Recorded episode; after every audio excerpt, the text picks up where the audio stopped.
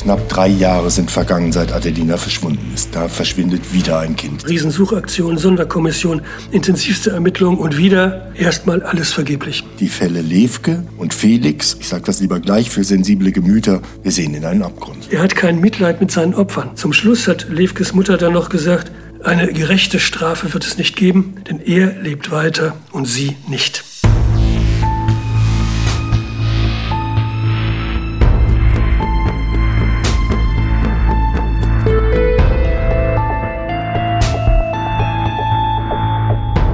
Mord Nordwest.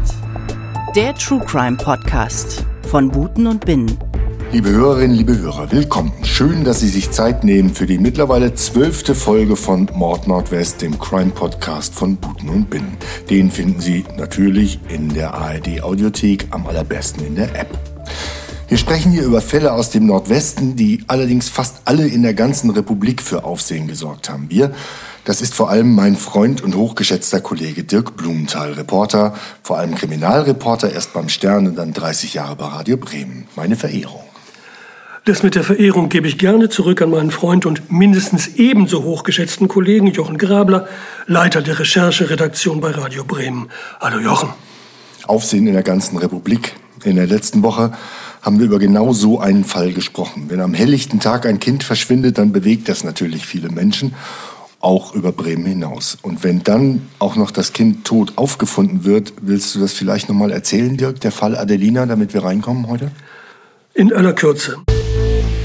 Am 28. Juni 2001 verschwindet ein zehnjähriges Mädchen, eben Adelina, am helllichten Tag in Bremen. Die Polizei gründet eine Sonderkommission und tut bei den Ermittlungen und den Suchaktionen alles, aber auch wirklich alles, um Adelina zu finden, möglichst lebend natürlich. Aber am 7. Oktober findet eine Pilzsammlerin die Leiche eines Kindes in einem Wäldchen südlich von Bremen.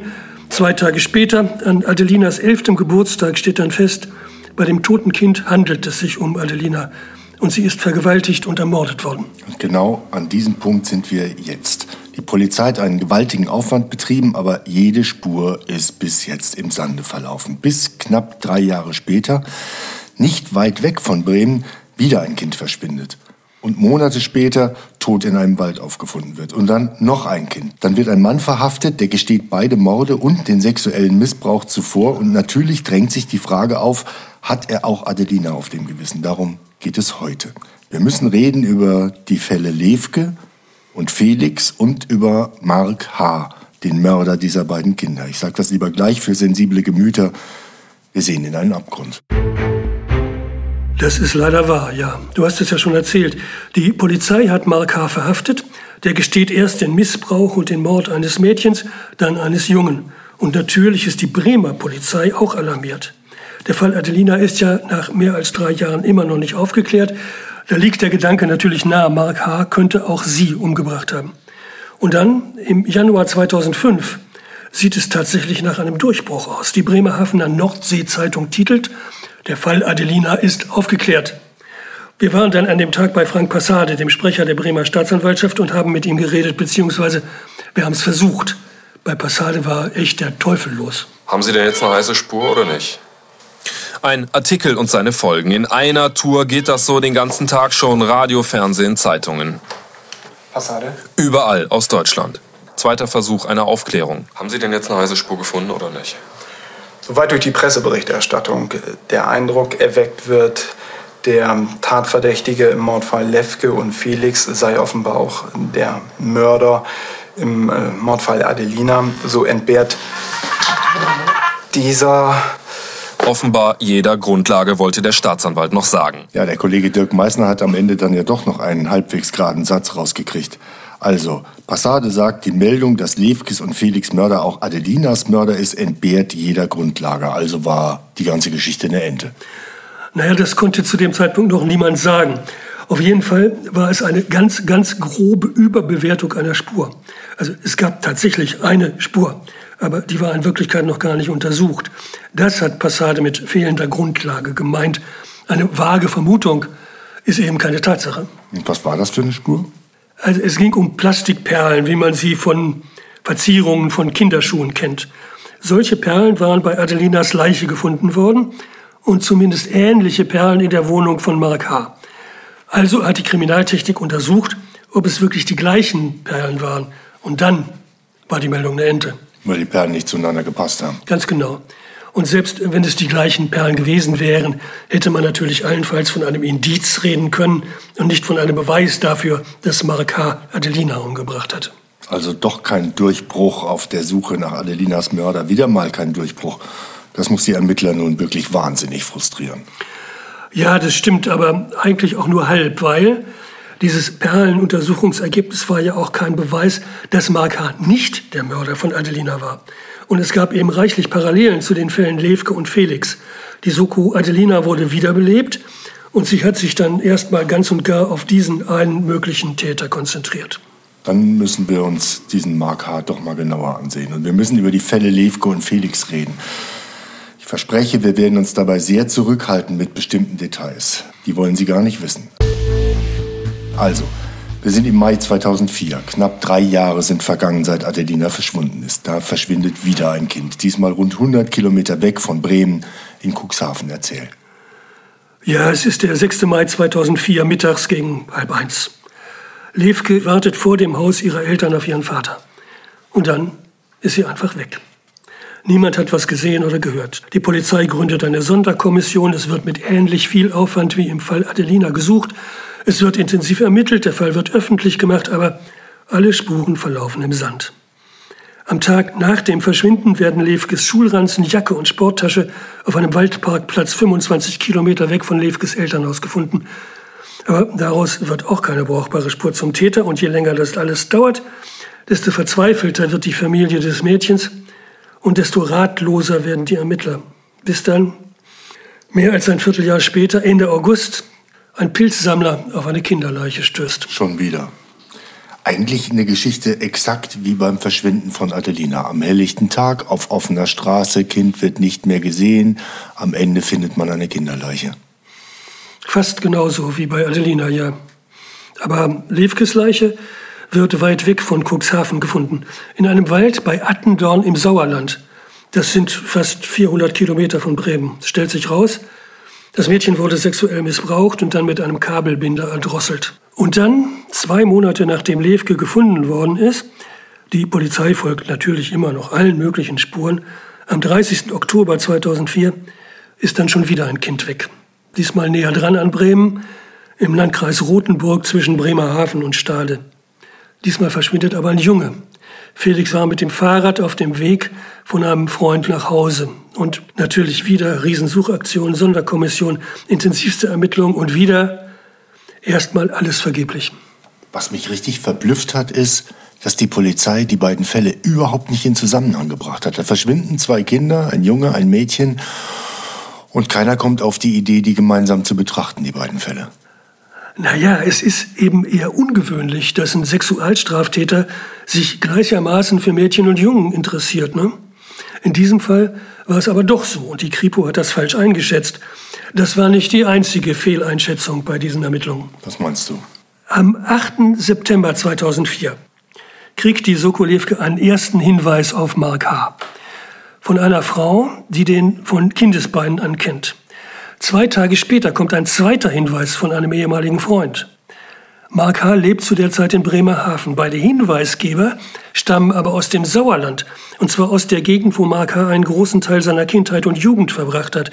Und diese Gegend wieder liegt ganz in der Nähe des Waldstücks, in dem Levkes Leiche gefunden worden ist. Wie gesagt, die Hinweise stammen von Anfang September. Zum ersten Mal befragt wird Mark H. aber erst Mitte November. Zur Erinnerung. Felix ist am 30. Oktober verschwunden. Die Polizei sagt später, wir haben vorher mehrfach versucht, Mark H. zu vernehmen, aber wir haben ihn nicht erreicht. Wenn ich das nochmal nachrechne, das heißt, Sie hätten ihn möglicherweise streng vernehmen können, noch bevor das zweite Kind gestorben ist. Genau so ist es ja. Ja, das hört sich ja nach einer ziemlich schlappen Entschuldigung an. Wir haben ihn nicht erreicht. Aber irgendwann bekommen Sie Mark H. dann doch noch an den Haken. Wie? Naja, Sie gehen den erwähnten Hinweisen nach und dann setzen Sie ihn unter Druck. Aber wir sollten vielleicht erstmal Mark Haas Lebenslauf ein bisschen skizzieren. Das könntest du vielleicht mal machen. Ich rede ja hier schon die ganze Zeit pausenlos. Ja, das stimmt.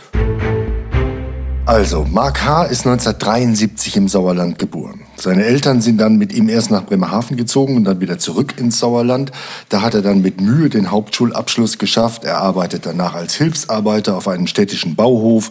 Leute, die ihn von damals kennen, wissen, dass er als Kind gerne mal Tiere gequält hat. Und dass er als junger Mann sehr schüchtern gegenüber Frauen war und darunter auch sehr gelitten hat. Trotzdem wird er mit 21 Vater einer Tochter. Mit der Mutter hat er aber nur eine ganz kurze Beziehung, die bei der Geburt des Kindes schon beendet war. Kurz zuvor hatte H. in seinem Auto eine 17-jährige Anhalterin vergewaltigt. Da ist er das erste Mal wirklich gerichtlich auffällig geworden. Das Urteil zwei Jahre auf Bewährung. Nach der Verurteilung zieht er dann nach Bremerhaven. Er macht eine Klempnerlehre, arbeitet später bei einem Wachdienst und im Jahr 2000 versucht er, eine geistig behinderte 17-jährige Frau zu vergewaltigen. Die kann ihn dann aber bei der Gegenüberstellung nicht eindeutig identifizieren. Das Verfahren wird also eingestellt. 2001 heiratet er, 2002 wird er Vater einer zweiten Tochter und 2004, als er Levke ermordet, ist er arbeitslos und lebt von seiner Frau und seiner zweiten Tochter getrennt. Die ältere, mittlerweile zehnjährige Tochter wohnt bei ihm in Bremerhaven. Das passt nicht alles exakt ins Profil eines Kindermörders, aber es passt doch so einiges. Die Vergewaltigung, der Vergewaltigungsversuch, die Tierquälerei und insbesondere die Verbindung ins Sauerland ist natürlich verdächtig. Am 7. Dezember fährt die Kripum dann mit H. ins Sauerland zum Fundort der Leiche und zurück. Am 8. wird er festgenommen und lange verhört und dann gesteht er den Mord an Levke. Erst bei der Polizei. Abends soll er dann auch noch seinem Zellengenossen in der Untersuchungshaft die Tat in Einzelheiten geschildert haben, sagt jedenfalls der Zellengenosse. Aber den Mord an Felix gesteht er erstmal nicht. Nee, das dauert noch. Ein paar Tage später hat aber der besagte Zellengenosse der Polizei schon wieder was zu erzählen. Mark H. habe ihm von sechs weiteren Opfern berichtet. Zwei Kinder aus Ostdeutschland, zwei Anhalterinnen, eine ältere Frau, eine tote Frau auf einem Truppenübungsplatz. Man kann sich vorstellen, wie der Polizeiapparat danach rotiert hat. Unter anderem haben die ein Riesengelände südlich von Bremerhaven durchsucht mit Hundertschaften von Polizei und sowas. Halb umgegraben, wenn ich mich erinnere. So kann man das sagen, ja. Man hat dann auch, ich war vor Ort und habe da mit den Leuten geredet, man hat dann irgendwann auch was gefunden, ein paar Knochen und war erst wirklich elektrisiert. Aber es hat sich dann schnell herausgestellt, das waren Knochen von einem Reh. Wie auch immer, diese Suchaktion und auch weitere Ermittlungen wieder mal ohne Ergebnis. Am 7. Januar dann, vier Wochen nach seinem ersten Geständnis, erzählt H. auch vom Mord an Felix. Erst angeblich wieder gegenüber seinem Zellenkumpel, dann auch bei seinem Anwalt und dem sagt er auch, wo Felix Leiche zu finden ist. Am Nachmittag finden dann Taucher die Leiche. H. hat sie in Bettlaken und Müllsäcke verpackt und mit Steinen beschwert und in das Flüsschen Geste bei Bremerhaven geworfen. Mark H. hat auch Felix sexuell missbraucht und danach hat er ihn erwürgt. Das klingt ja nicht so besonders schlau, wenn einer so viel quatscht in seiner U-Haft. Der scheint ja ziemlich viel gequatscht zu haben, Mark H. Also über die Fälle Levke und Felix hat er seinem Zellengenossen jedenfalls nachweislich was erzählt und das hat auch weitgehend gestimmt. Aber was die anderen Sachen angeht, da kennen wir nur die nicht nachprüfbaren Erzählungen dieses Häftlings über die angeblichen Erzählungen von Mark H. Von den sechs weiteren Opfern und eben dann auch irgendwann von Adelina. Es kann sein, H. wollte sich nur wichtig machen. Es kann sein, der Mithäftling wollte sich wichtig machen. Es kann sein, alles ist gelogen. Und es kann sein, alles stimmt. Was hat Mark H. denn über Adelina erzählt? Das haben wir im Originalton. H.s Zellengenosse hat uns damals Folgendes in die Kamera gesagt. Ich saß am Tisch mit dem Rücken zur Zellentür, er mir gegenüber und er konnte also von seiner Position aus direkt den Fernseher sehen. Und da wurde dann berichtet über die Adelina aus Bremen. Und da sagte er auf einmal aus dem Nichts heraus, tja, bei Adelina bin ich nochmal schwach geworden. Ich habe natürlich gleich nachgehakt, wie das gemeint war, aber da hat er gleich abgeblockt. Das war wohl, wie soll ich sagen, so ein Ausrutscher. Auch wenn Zweifel an der Glaubwürdigkeit dieses Mithäftlings natürlich angebracht sind, für die Soko Adelina verstärkt das natürlich den sowieso schon dringenden Verdacht gegen Mark H. Darüber lass uns vielleicht noch mal später genauer reden. Ich greife jetzt mal vor. Im Mai 2005 beginnt in Stade der Prozess gegen H. Angeklagt ist er wegen der Morde an Levke und Felix. Die hat er gestanden. Weitere Taten, Wir haben es ja gerade gehabt, die angeblichen sechs weiteren Taten konnten ihm nicht nachgewiesen werden. Du warst dabei beim Prozessauftakt. Wie hast du diesen Mark H. erlebt? Er hat zu Anfang des Prozesses einen seiner Anwälte eine Erklärung verlesen lassen, ein Geständnis in Sachen Levko und Felix. Er selbst hat dazu nichts gesagt. Den Prozess hat er scheinbar unbewegt über sich ergehen lassen, aber ich habe das ja hier schon mal gesagt, man darf in so ein Verhalten vor Gericht nichts hineinlesen. Das ist eine Extremsituation, in der Angeklagte oft versuchen, sich auf gar keinen Fall anmerken zu lassen, was in ihnen vorgeht. Mark H. hat erfolgreich verborgen, was in ihm vorging, wenn es denn was zu verbergen gab. Also dem war auch keine Gefühlsregung anzumerken, als Levkes Mutter ausgesagt hat. Ja, ich habe mir einen Satz aus der Süddeutschen Zeitung notiert über diese Aussage. Nur selten gibt es in einem Strafprozess Momente, in denen die volle Dimension eines Verbrechens wirklich fühlbar wird. Das scheint sehr beeindruckend gewesen zu sein, diese Aussage. Das war so, ja.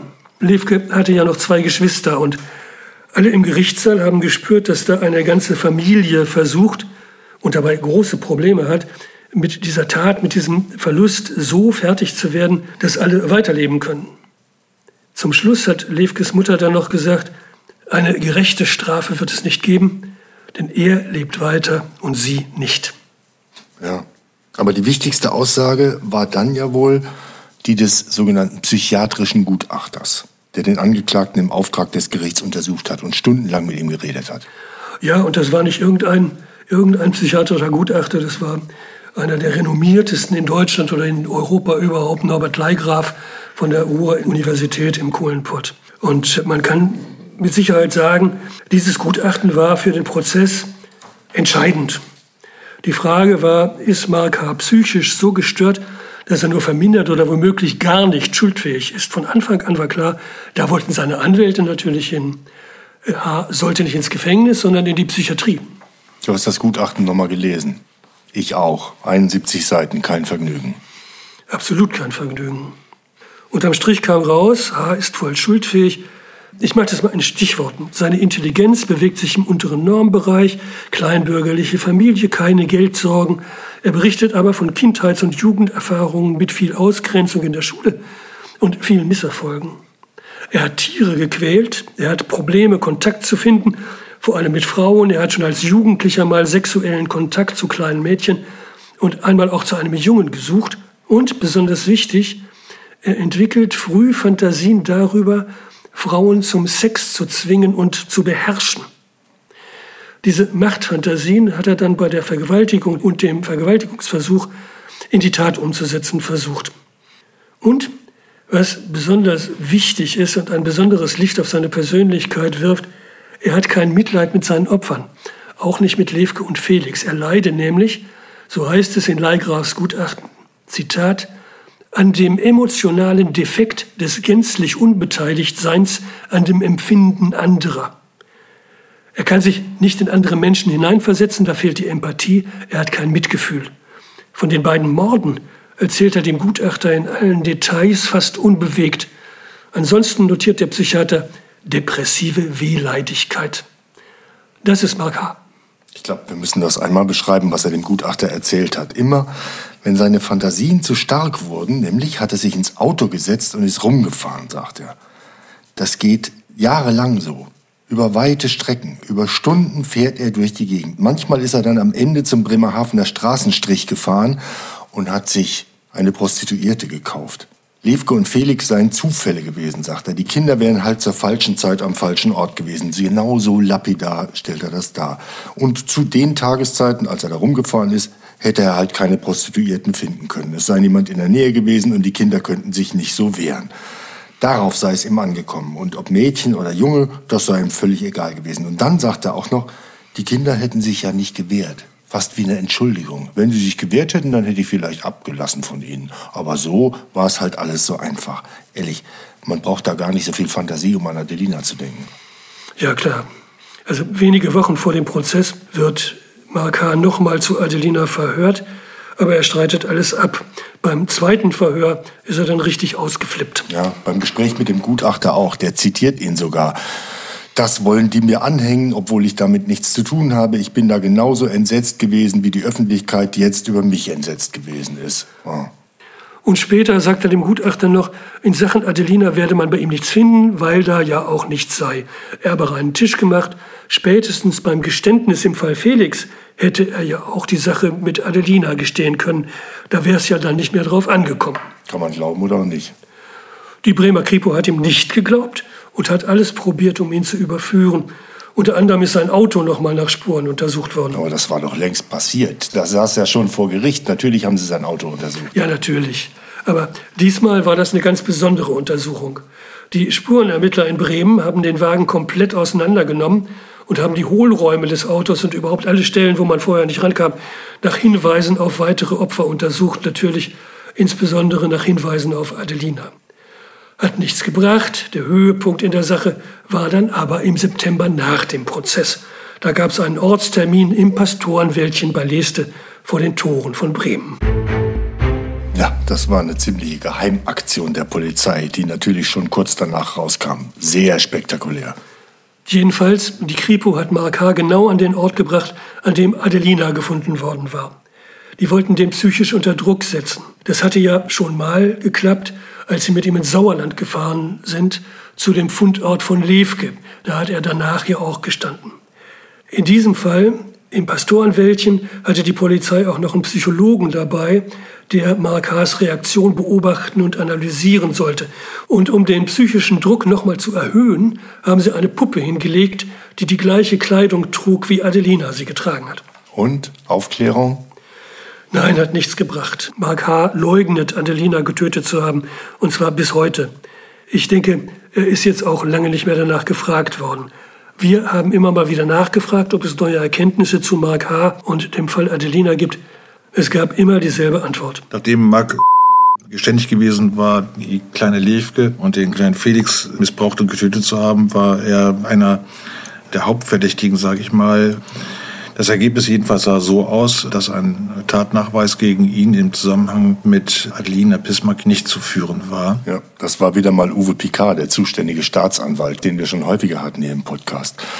Und darüber hinaus haben sich natürlich immer mal wieder Kripo-Beamte mit frischem Blick über den Fall gebeugt, das berühmte Wiedervorlageverfahren der Kriminalpolizei bei sogenannten Cold Cases. Ja, erst 2021 wurden die Ermittlungen mal wieder aufgenommen. Warum? Da haben wir mit Kripo-Chef Jürgen Osmers geredet und mit Frank Passade von der Staatsanwaltschaft. Weil eben halt das Opfer ein Kind ist, eine ungeklärte Tat mit einem Kind als Opfer spielt da für uns eine ganz besonders große Rolle und wir sehen halt eine große Verpflichtung, ne, auch den Angehörigen gegenüber hier auch hartnäckig am Ball zu bleiben. Ich denke, man ist immer ganz besonders motiviert in solchen Fällen, gerade bei Kapitaldelikten, eben ganz einfach umzuklären und eben auch irgendwann die Gewissheit zu haben, dass der Tatverdächtige ermittelt werden konnte, um eben sicherzustellen, dass er dann auch seiner gerechten Strafe zugeführt wird und man nicht im Bewusstsein leben muss, dass ein Täter immer noch frei herumläuft. Also an Motivation mangelt es nicht. Nur ist leider bis heute das Ergebnis immer dasselbe. Der Fall Adelina ist nicht aufgeklärt, auch wenn viele Polizisten bis heute überzeugt sind, er war's. Du meinst Mark H. Na klar. Eins müssen wir allerdings noch aufklären. Wie ist der Prozess gegen ihn eigentlich ausgegangen? Das Landgericht in Stade ist dem Gutachter gefolgt und hat Mark H. für voll schuldfähig erklärt. Darum lebenslänglich mit Feststellung der besonderen Schwere der Schuld und mit anschließender Sicherungsverwahrung. Also mehr geht nun wirklich nicht. Das ist eine deutliche Botschaft der Richter an die Richter, die später über die Haftentlassung von Mark H. entscheiden müssen. Und das Ergebnis ist, Mark H. ist immer noch weggesperrt und es ist fraglich, ob er rauskommt, ehe er, naja, sagen wir mal, aus biologischen Gründen ungefährlich ist. Also, Akte Adelina zu, aber das wäre ja falsch. Man kann den Kripo-Leuten nur viel Erfolg wünschen, dass der Fall Adelina doch noch aufgeklärt wird nach all den Jahren. Das war die zwölfte Folge von Mord Nordwest, dem Crime-Podcast von Buten und Binnen. Den finden Sie wie viele weitere gute Podcasts in der ARD-Audiothek und natürlich in der Audiothek-App. Einen dieser guten Podcasts wollen wir sehr gerne empfehlen. Immer freitags gibt es eine neue Ausgabe von Tödliche Verbrechen vom Bayerischen Rundfunk. Unsere Kollegin Jacqueline Bell spricht mit dem Strafverteidiger und Bestsellerautor Dr. Alexander Stevens über, wie der Titel schon sagt, Verbrechen mit tödlichem Ausgang. Mittlerweile schon in der sechsten Staffel. Können wir Ihnen nur wärmstens ans Herz legen. In unserer nächsten Folge am kommenden Donnerstag beschäftigen wir uns mit einer verschwundenen Frau und mit einem Mordprozess ohne Leiche. Der Fall Jutta Fuchs. Bis dahin, danke Dirk. Danke Jochen. Und vielen Dank fürs Zuhören. Heute wird's ziemlich besonders. Wir sprechen nämlich über ein Verbrechen, und wissen nicht mal, ob es in unserem Fall überhaupt ein Verbrechen gegeben hat. Dreh- und Angelpunkt des Ganzen ist natürlich, dass da keine Leiche ist. Der Fall ist halt wirklich kompliziert. Aber die Staatsanwaltschaft scheint sich sehr sicher zu sein, dass dort auf der Anklagebank der Richtige sitzt. Der Fall Jutta Fuchs ist eine Geschichte des Scheiterns. Mord Nordwest. Ein Podcast von Buten und Binnen.